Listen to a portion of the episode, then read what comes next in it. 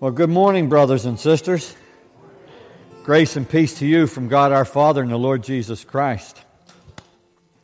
And I want to read a scripture to you that I don't have in front of me, but she's going to put it up on the screen.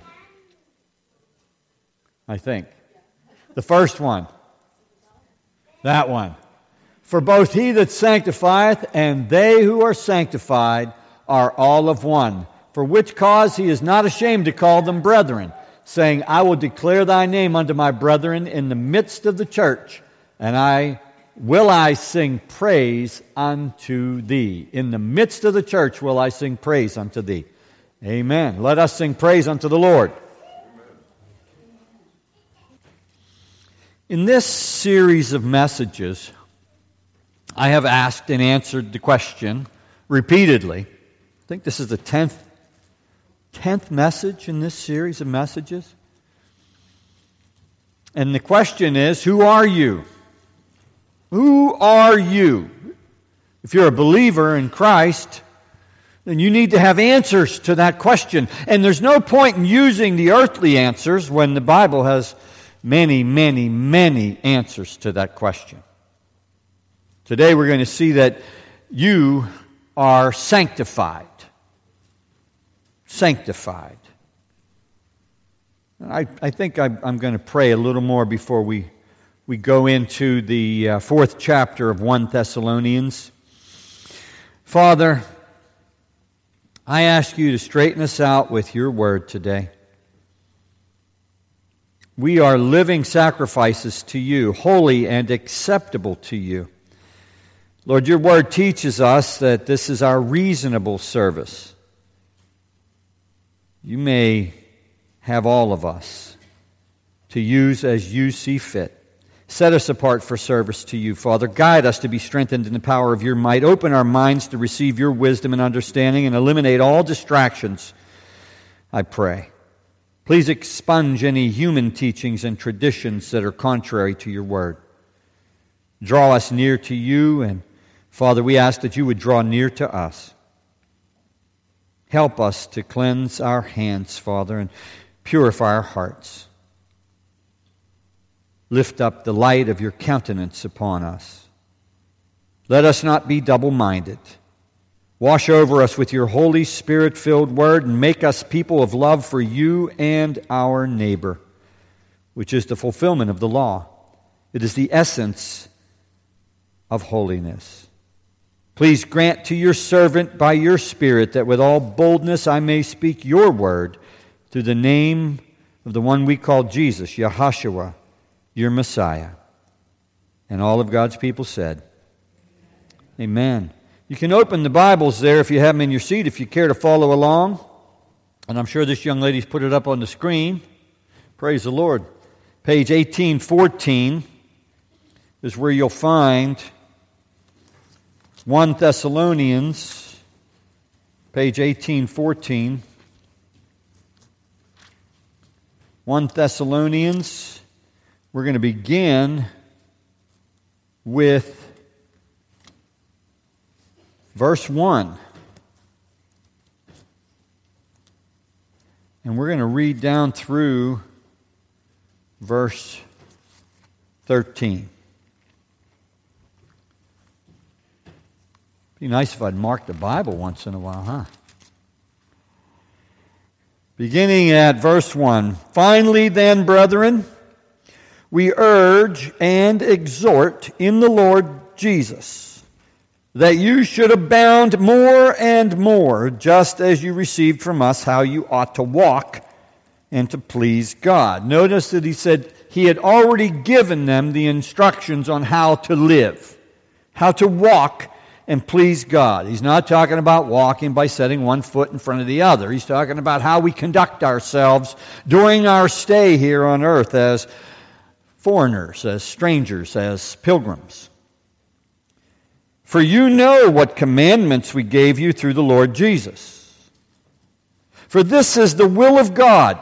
The will of God. This is the will of God, your sanctification that you should abstain from sexual immorality, that each of you should know how to possess his own vessel in sanctification and honor, not in passion of lust, like the Gentiles who do not know God, that no one should take advantage of and defraud his brother in this manner, because the Lord is the avenger of all such, as we also forewarned you and testified. For God did not call us to uncleanness, but in holiness. Therefore, he who rejects this does not reject man, but God, who has also given us his Holy Spirit. But concerning brotherly love, you have no need that I should write to you, for you yourselves are taught by God to love one another. And indeed, you do so toward all the brethren who are in all Macedonia. But we urge you, brethren, that you increase more and more, that you also aspire to lead a quiet life, to mind your own business.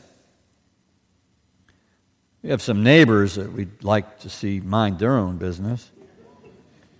And to work with your own hands, as we commanded you, that you may walk properly toward those who are outside, and that you may lack nothing. Do you see the connection there? You will walk, that you may, that you would walk properly toward those who are outside. Now, there's anybody who looks at your life will see that you're walking according to God's will, and that you may lack nothing. But I do not want you to be ignorant, brethren, concerning those who have fallen asleep, lest you sorrow as those who have no hope. For if we believe that Jesus died and rose again, even so God will bring him those who sleep in Jesus. I'll say we'll stop there and trust the Lord to add his blessing to the reading and hearing of his word. Sanctification. Who knows what that word means? It's a mighty big word there, Pastor. But what does that mean to us believers? Huh? Well, I'm glad you asked. Sanctification. Now, in order to really get the meaning, we're going to look at some definitions, okay? Sanctified is a big word. Sanctification is a big word. Daniel Webster defines sanctification as the act, the act of making holy. In an evangelical sense, the act of God's grace by which the affections of men, people, are purified or uh, alienated from sin and the world and exalted to a supreme love of God. In other words, your love of the world, your love of sin are now transferred from the world and sin to God. And it's an act of grace. It's an act of grace. Keep that in mind. And Webster quotes part of 2 Thessalonians chapter 2 and verse 13, where it's written, God hath from the beginning chosen you to salvation through sanctification of the Spirit and belief of the truth. So we see that belief and sanctification go hand in hand. And then he also references 1 Peter chapter 1, and I'm not going to read that whole passage, but I would encourage you to. Webster's second idea is the act of consecrating or setting apart for a sacred purpose. Sacred. I looked that word sacred up and a long time ago because somebody called something sacred and grabbed my children because they were sitting on something that they called sacred and they shook on and said, You don't sit there. That's sacred. I said, Oh my, I better look that word up. If it's important enough to chase my children out of the church, I better see what that's all about. Yeah, it's secret. So they were religious people, they weren't relational. If they had been relational, they wouldn't have grabbed my children and shook them. But that's a side note. Now, we're going back to that idea of an act being performed. If there's an act being performed, wouldn't that mean that there's an actor? There's an act, there's an actor. There has to be an actor. So we'll come back to that, but again, There's an act and there's an actor, and I want you to keep that in mind. The English word sanctification comes from the Greek word hagiasmos. And Strong's Concordance defines it as purification, the state of purification, the state of purity. And concretely, by a Hebrewism, it is a purifier, holiness holiness. This is a word that's gotten lost on Christianity because we have a sect of Christianity that has gone into a whole other place with that. But it doesn't negate the fact that God wants us to be set apart for Him. He wants us to be consecrated to Him. He wants us to be sanctified to Him, holy unto the Lord. And that word hagiasmos, it occurs 10 times in the New Testament scriptures. Five of them are translated sanctification, and three of those are in the text that we read. The other five are translated holy, holiness, excuse me. Hagiasmos comes from hagiadzo, which means to make holy. Remember the act? Act to make holy. And ceremonially, Ceremonially, it means to purify or consecrate, and mentally, to venerate, to hallow, to be holy, to sanctify, and that occurs 29 times in the New Testament. 29 times. Now, I'm not going to read all those scriptures, but at some point in the future, we're probably going to do a study on sanctification. We're going to look at every scripture that's related to sanctification so that this congregation, whomever would like to be a part of that, will comprehend what it means without any religious background involved. And hagiadzo comes from hagios, hagios, which means sacred, physically pure, morally blameless or religious, ceremonially consecrated, most holy one, most holy thing, and saint. And it occurs 229 times. Saint. I'm not going to cover that. I was going to, but I, I think we should look at that next week because of time. Who gets the credit for our position in God's kingdom? Well, 1 Corinthians chapter 1 is where it's written, but of him you are in Christ Jesus, Yahshua, who became for us wisdom from God and righteousness and sanctification and redemption. That is, excuse me, that as it is written he who glories, let him glory in the Lord. We can't take credit for it. Who gets the credit? He does. Right. We don't get the credit. We can't take the credit. We didn't do anything. And that's where some of the folks that went off the rails on holiness go wrong because they take the credit for doing what they do by following long lists of rules. Instead, it's supposed to be Christ who gets the credit. The quote there refers to Jeremiah chapter 9, verses 23 and 24. Thus says the Lord, let not the wise man glory in his wisdom. In other words, if you're smart, don't take the credit for it. If you're wise, don't take the credit for it. Let not the mighty man glory in his might. Don't think that you have done something nor let the rich man glory in his riches. But let him who glories glory in this, that he understands and knows me. This is God himself speaking to his people.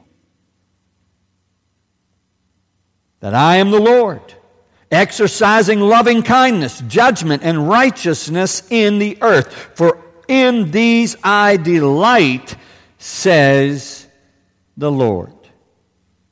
Don't take credit. You see what God delights in loving kindness, judgment, righteousness. The truth is, when we're set apart for God, we're set apart from something and we're set apart to something else. And we're given freedom from sin, not freedom to sin. And there's where some of our other brothers and sisters get it wrong. They say, because I've been liber- I'm at liberty, I've been given liberty, that I have the liberty to sin. And there are some who really live by that. They sin it up.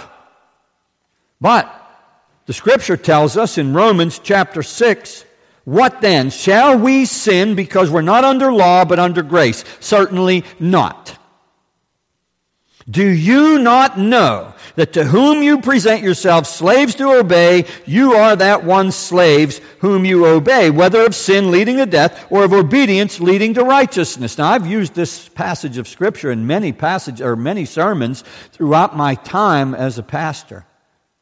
Because there are those who argue that because they're at liberty that they can sin. But the scripture makes it very clear we are not. We are set apart from sin. We are turned away from sin. We are sanctified.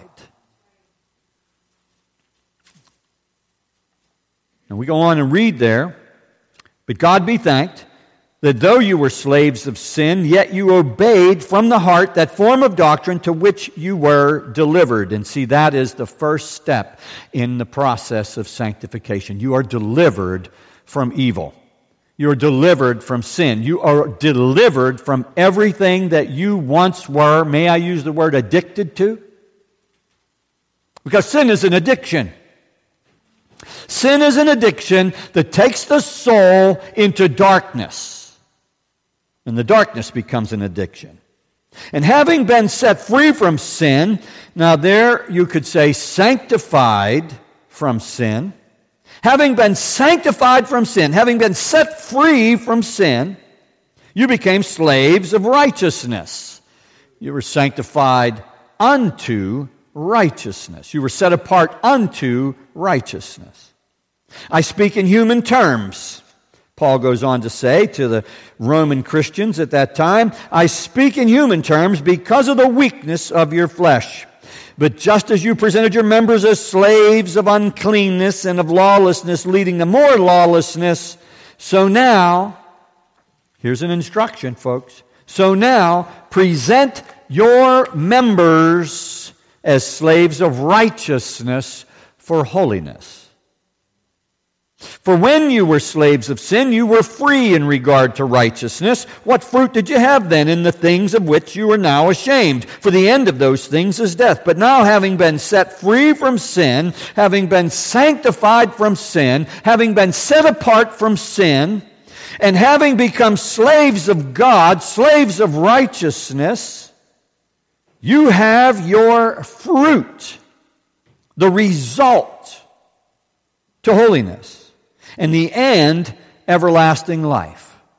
See, and in that passage, we're hearing three types of sanctification. For the wages of sin is death, but the gift of God is eternal life in Christ Jesus our Lord. And that passage is often quoted, it's often stated, it's often used, especially when people are sharing the gospel, because they want to draw souls out of the darkness and into the light. But they skip this other stuff that talks about holiness and everlasting life. We're instructed here to present our bodies as slaves of righteousness unto holiness. And the result of this action on our part is that we sin less and less until we are glorified by God. We don't just go on sinning. We don't just take the liberty to sin. See, God takes us by Christ out of sin. He sets us apart for His use, for His purposes, so that we are His people, a chosen people, unto Him. He uses us. But guess what happens whenever the light enters the darkness? You can be swallowed by it. And if you remain in the darkness, how can light and darkness have fellowship together? They cannot. Because in darkness there is no light. The darkness swallows the light. If we will but allow Him, He will continue to set us apart, sanctify us out of darkness. He will set us apart into the light. And we will not be those people of darkness any longer. In fact, his word says, You once were, but you no longer are. Too many think that they can stay in the darkness and still have what the light has to offer, and that's not possible.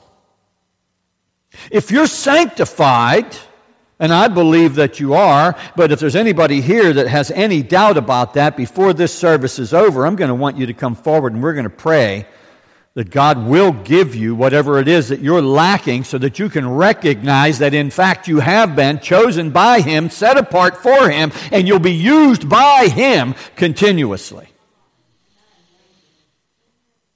Some call this, what we just read, the three types of sanctification positional, by Christ we are sanctified. Progressive.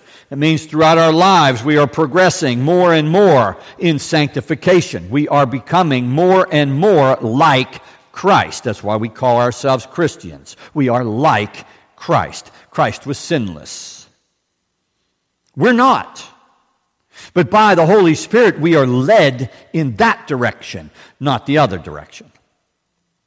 And then there's the total, the idea of permanent sanctification when we are glorified by God in His presence, when we're brought into His kingdom. Final in eternity, the rest of eternity.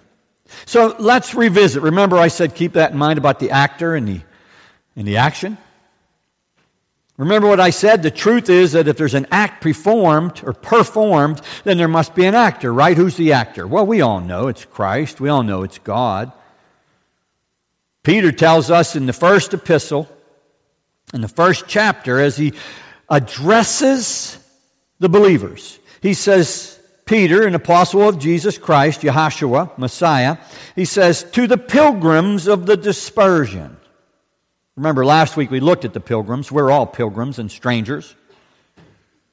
But he's speaking to the ones here in his letter to Pontus, Galatia, Cappadocia, Asia, and Bithynia. And then he calls them elect according to the foreknowledge of God the Father in sanctification of the Spirit. In sanctification of the Spirit. And there's where we get a little clue. For obedience and sprinkling of the blood of Yahshua, Messiah, grace to you and peace be multiplied. Did you catch that in the sanctification? In sanctification of the Spirit? It's written in Romans chapter 15 and verse 16 that I might be a minister of Jesus Christ, Yahshua, Messiah, to the Gentiles, ministering the gospel of God that the offering of the Gentiles might be acceptable, sanctified by the Holy Spirit. Set apart. No longer on that path of sin, no longer living to sin, no longer sinning to live. If in fact we are His, then He takes care of us, and we don't need to do anything contrary to His Word to exist. And there are some who say, but yeah, it's my job. I have to do this. And I'm not going to name all the different things that I've heard people say they have to do. No, you don't. God will give you some other form of employment. He will give you some other form of income. He will take care of you. He takes care of the birds. This is what our Lord said. This is why yours truly chosen to be a volunteer here, because He takes care of me.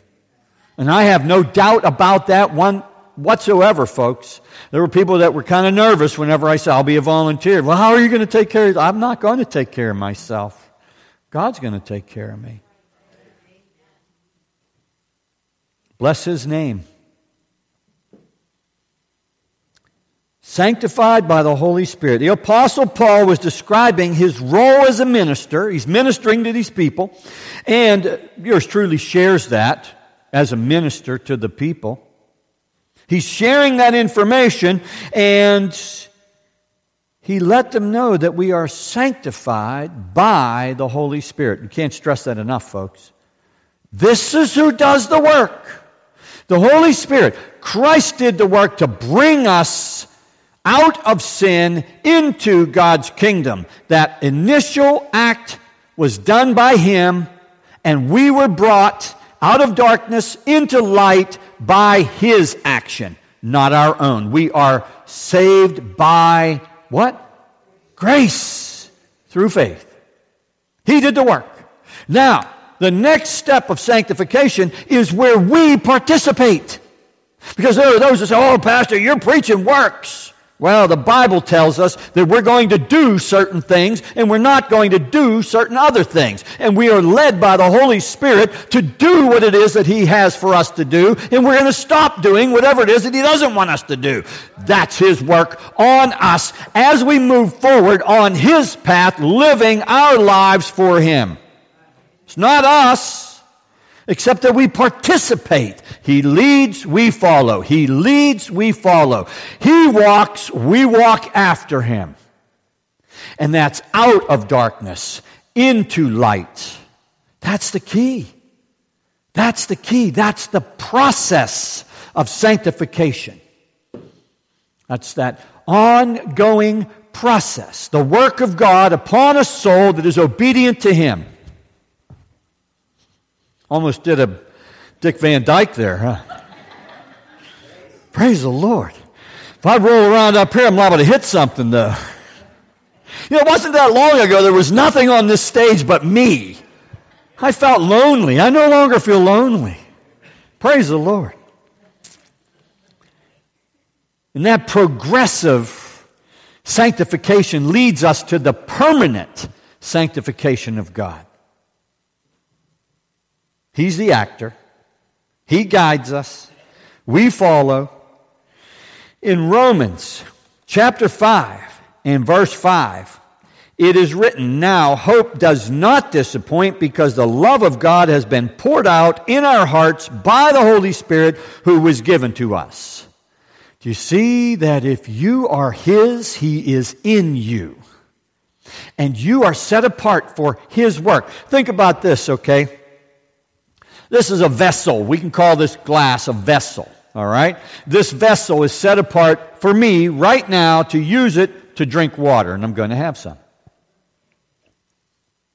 If God takes you, the vessel, and fills you with the Holy Spirit, Holy Spirit is the water, you are the vessel. And that water is then nourishing not just you, but everybody else that you come in contact with. That nourishing is part of the process that we call sanctification. It's in Romans chapter 8 that we hear, likewise, the Spirit also helps in our weaknesses. The Spirit helps in our weaknesses. For we do not know what we should pray for as we ought, but the Spirit Himself makes intercession for us with groanings which cannot be uttered. Now He who searches the hearts knows what the mind of the Spirit is because He makes intercession for the saints according to the will of God. And that's a whole other teaching we're not going to go into deeply here.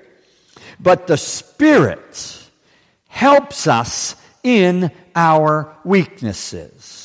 Are you tempted? Is the enemy putting a temptation before you? Who helps you in your weaknesses? The Holy Spirit. Holy Spirit within you. So as you are walking in this life, you are being set apart. You are being removed. You are given every opportunity because there is no temptation that has come to you that hasn't come to all. And he says he makes a way out. And that way is provided by the Holy Spirit who guides you out of that temptation. Sanctification. Sanctification. Taking you and setting you apart for God's use.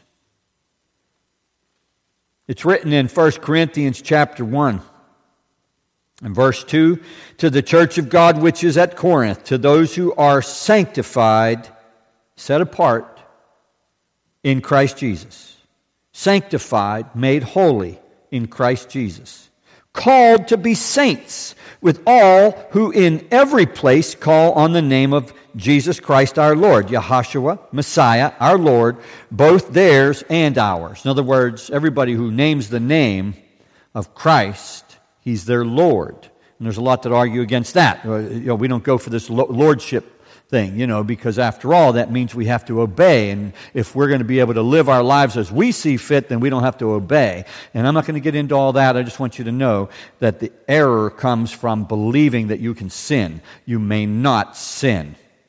It is not something that you're given license to do, and the Holy Spirit will lead you out of temptation. This is why we pray. This is why the Lord said, Pray, lead us out of temptation. Lead us not into temptation. Deliver us from evil. You're sanctified in Christ Jesus, called to be saints. And again, I'm not going to cover that topic of saints. We'll do that next week. It would take too much time. But suffice it to say that all who believe on the name of the Lord and Savior are saints. The scriptures make it clear. In fact, all the letters to the churches say, to the saints in, to the saints in, to the saints in. I'm giving you a little prelude to next week. I'd planned to cover that idea, but I, I, believe it's better that we wait. Anyway, Hebrews chapter 13 is where we hear, therefore, Yahshua also, the one we call Jesus, that he might sanctify the people with his own blood. How are we sanctified initially? By his blood, by his sacrifice, by the fact that he was sinless and he sacrificed himself so that we could have what it is that God offers the gift of salvation. He sanctified, that he might sanctify people with his own blood, he suffered outside the gate. He was talking about the temple, he was talking about the, the holy city, and so on and so forth. Therefore, let us go forth to him outside the camp, bearing his reproach. In other words, as we're living in him, we're going to face reproach just as he did. For here, I know that's not a recruitment message for Christianity today, is it? Yes, join Christ and you'll be reproached by the world. No, no, no, no, that's not the, the message. It's usually like join Christ and you'll get rich, or join Christ and you'll get a new car or a new job, or you're going to be reproached. That's what the word says, okay? You're going to be in tribulation, you're going to be in trials. For here, here on earth, we have no continuing city, but we seek the one to come. Remember last week we talked about being strangers, pilgrims, foreigners, that this earth is not our home. This is what he's referring to. We have no continuing city, but we seek the one to come. Therefore, by him, let us continually offer the sacrifice of praise to God. Sacrifice of praise. It's a sacrifice to praise God. That's what he says. That is the fruit of our lips giving thanks to his name. But do not forget to do good and to share. And here is another sacrifice because he goes on to say, For with such sacrifices, God is well pleased. He's pleased with our praises. He's pleased, pleased with us doing good. Doesn't mean we brag about it. He's not pleased with that. He doesn't like us to brag. We don't take glory. He gets the glory. And to share. God provides you with something, you can share it. You can share it with others. You can share it with His kingdom, in the growing of His kingdom, the building of His kingdom. He says, God's well pleased with these sacrifices. Pursue peace with all people. And what's implied there next is pursue holiness. Seek it. Go after it. Okay? Work toward it. And all you'll preach and work salvation. No, you're saved by grace through faith. But you work out that salvation. That's what the scripture says without which no one, without holiness, no one will see the Lord. Looking carefully lest anyone fall short of the grace of God, lest any root of bitterness springing up cause trouble, and by this many become defiled.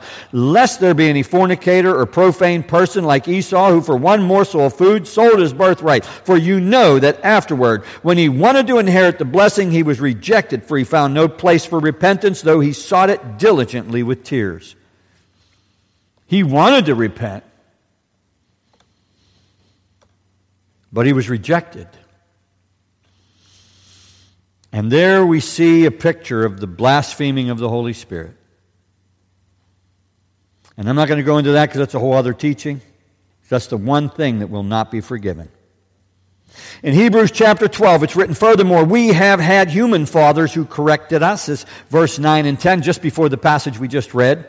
He says, we had human fathers who corrected us and we paid them respect. Shall we not much more readily be in subjection to the Father of spirits and live? Subjection means we serve Him. We don't serve sin. We are those who are serving Almighty God. He says, remember, those one, the one you serve is the one that you're going to be uh, subjected to. You're a slave. If you're a slave of sin or you're a slave of Christ, you're going to be a slave either way. I know that's not a recruitment message for Christianity either. Nobody tells you you're going to be a slave for God, right? But that's what the scripture says, all right? That's who you are. You are slaves of God. You're his friends, but you're his slaves, you're his servants. Let me go on.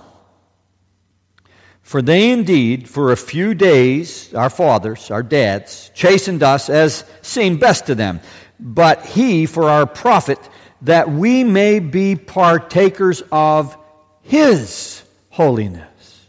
His holiness. We're partakers of his holiness. We receive it from him. And we participate in the process as we live our lives in moving in that direction of having complete and total sanctification with Him. In Ezekiel chapter 36, it was foretold. Almighty God said, Then I will sprinkle clean water on you. Think of the Holy Spirit. I will sprinkle clean water on you, and you shall be clean. You shall be. Doesn't say you might be. Doesn't say you could be. Doesn't say you should be. You shall be clean, sanctified. Think of that. I will cleanse you from all your filthiness and from all your idols. I will give you a new heart and put a new spirit in you. I will take the heart of stone out of your flesh and give you a heart of flesh. I will put my spirit within you and cause you to walk in my statutes. And you will keep my judgments and do them. Who's going to cause you to do what he wants you to do? Your master.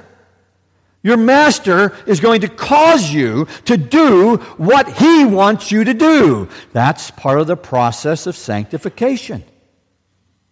And you choose. Now, see, I ran from God for a long time, and I didn't choose to do what he wanted, and I got beat up. You ever fight God? Anybody here ever fight God? Don't do it anymore. It's a bad thing to do because you get hurt. Every time you get hurt. Don't fight God. You may be partakers of his holiness. He'll cause you to walk in his statutes, and you will keep his judgments. And he means will. Okay? It's an absolute there. In Leviticus chapter 11, it's written, For I am the Lord your God. You shall, therefore, consecrate yourselves, set yourselves apart for him. Consecrate yourselves, and you shall be holy, for I am holy. You shall be. He doesn't say you might be, you could be, you should be. I want you to be. He says you shall be. Neither shall you defile yourselves with any creeping thing that creeps on the earth, for I am the Lord who brings you up out of the land of Egypt to be your God. Now, Egypt here for us is figurative. Sin is a picture of Egypt. We're brought up out of sin. We're sanctified. We're set apart from Egypt, from sin, from the old ways, the old world, the old whatever it was that he took us out of. And why did he do that? He says, to be your God. You shall therefore be holy, for I am holy. You shall therefore be holy. He's not saying that he just wants you to be. He said you will be because He is. And if He dwells in you, guess what happens? Anybody? Whew. If I fill this up with water, is it any longer empty? If I fill it with mud, what's in it? Mud, right? And if God pours clean water in and cleans all that mud out, now what's in it? Clean water. No longer is it muddy, it's clean. So, who are you? Well, the emphatic nature of that statement you shall be holy. You are holy, working as it is with the Holy Spirit to bring His glory to be in your being. You become what it is that He wants you to be, no longer even what you want necessarily. I didn't want to be a preacher. And those of you who've been here before, you know that. You're reformed by your Creator. You're regenerated in the likeness of Christ. Regenerated. You are sanctified, set apart. In relationship with Almighty God, you have lasting hope. You are people of hope. See, in each of these messages, I brought different ideas because I could, it would take a whole year to go through every, maybe even longer, to go through every idea that the Bible presents on who we are as believers. You are people of hope. You have lasting hope. It's written, when you are in distress, and all these things come upon you in the latter days, I'm reading from Deuteronomy chapter 4.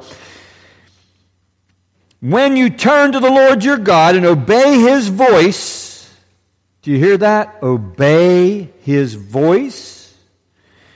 The Spirit of God speaks inside of you, and you obey. For the Lord your God is a merciful God. We do thank God for his mercy, don't we? We were just saying that this morning. His mercy endures forever. He will not forsake you, nor destroy you, nor forget the covenant of your fathers, which he swore to them. In other words, you have everlasting protection when, when you obey his voice. You obey his voice. You walk in the presence of God. I'm almost, almost finished, folks. In Psalm 17, 15, it's written, As for me, I will see your face in righteousness. I shall be satisfied when I awake in your likeness. Whose likeness? The likeness of God, Christ. That's that permanent and run sanctification. In Job chapter 19, and this is one that I use very often whenever I'm conducting a funeral. Because I want people to know that there is hope for believers. After my skin is destroyed, this I know, that in my flesh I shall see God, whom I shall see for myself, and my eyes shall behold, and not another. How my heart yearns within me. There's the hope of believers right there. We will see God. We will see Christ. We will be permanently, totally, completely set apart for His use for all of eternity. But we, it's written in 2 Corinthians,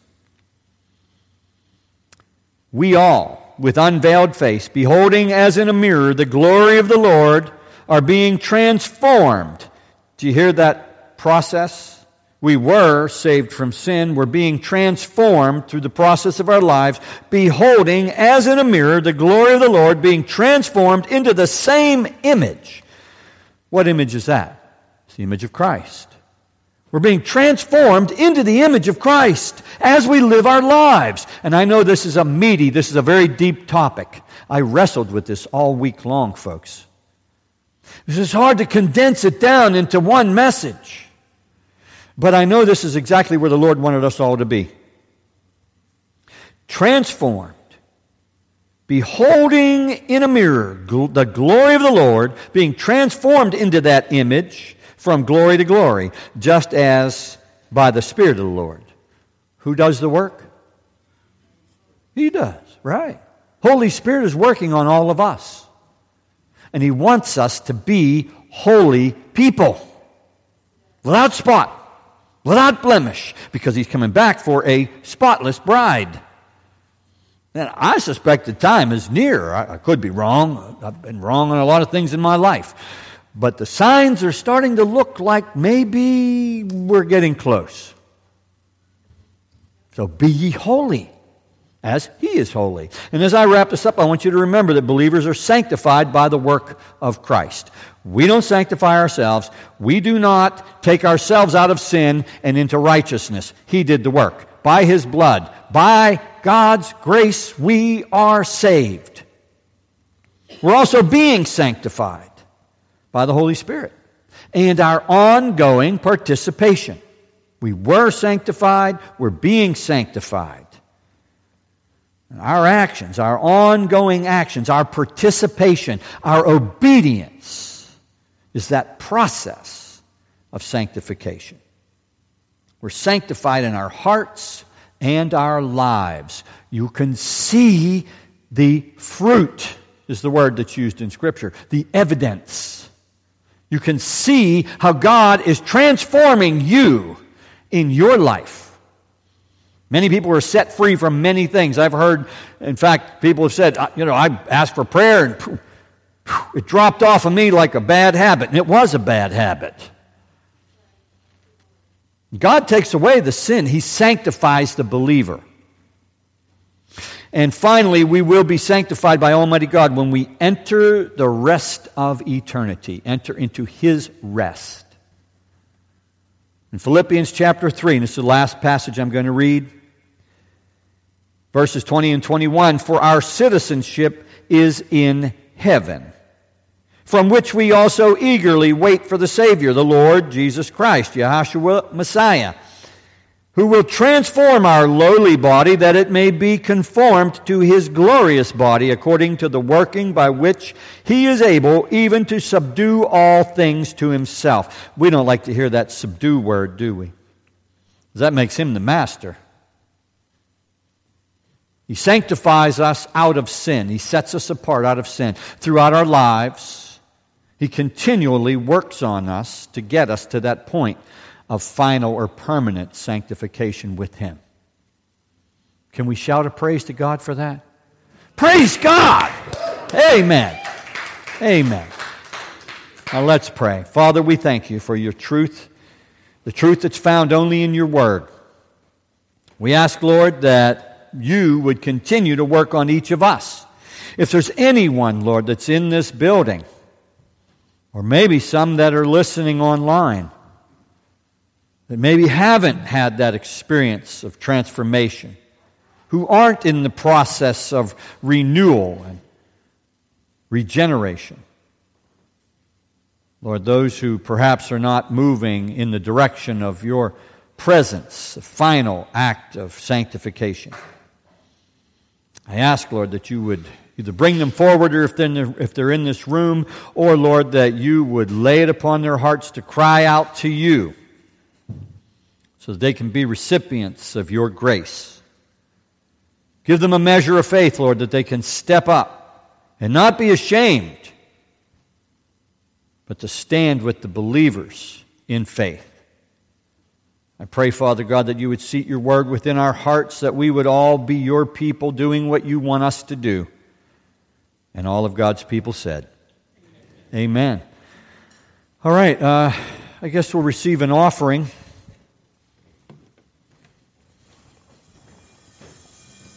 One of these days I'm going to have you help, okay? Father, we ask that you would guide us in our giving, that it would be sufficient to meet the needs here and beyond. We trust, Lord. We ask, Lord, that you would help us to set aside or set apart some of what it is that you've given to us for the continuance of your service here that's done, Lord, not just in this building, but all over the world. I pray in Christ's name, and all of God's people said, Amen.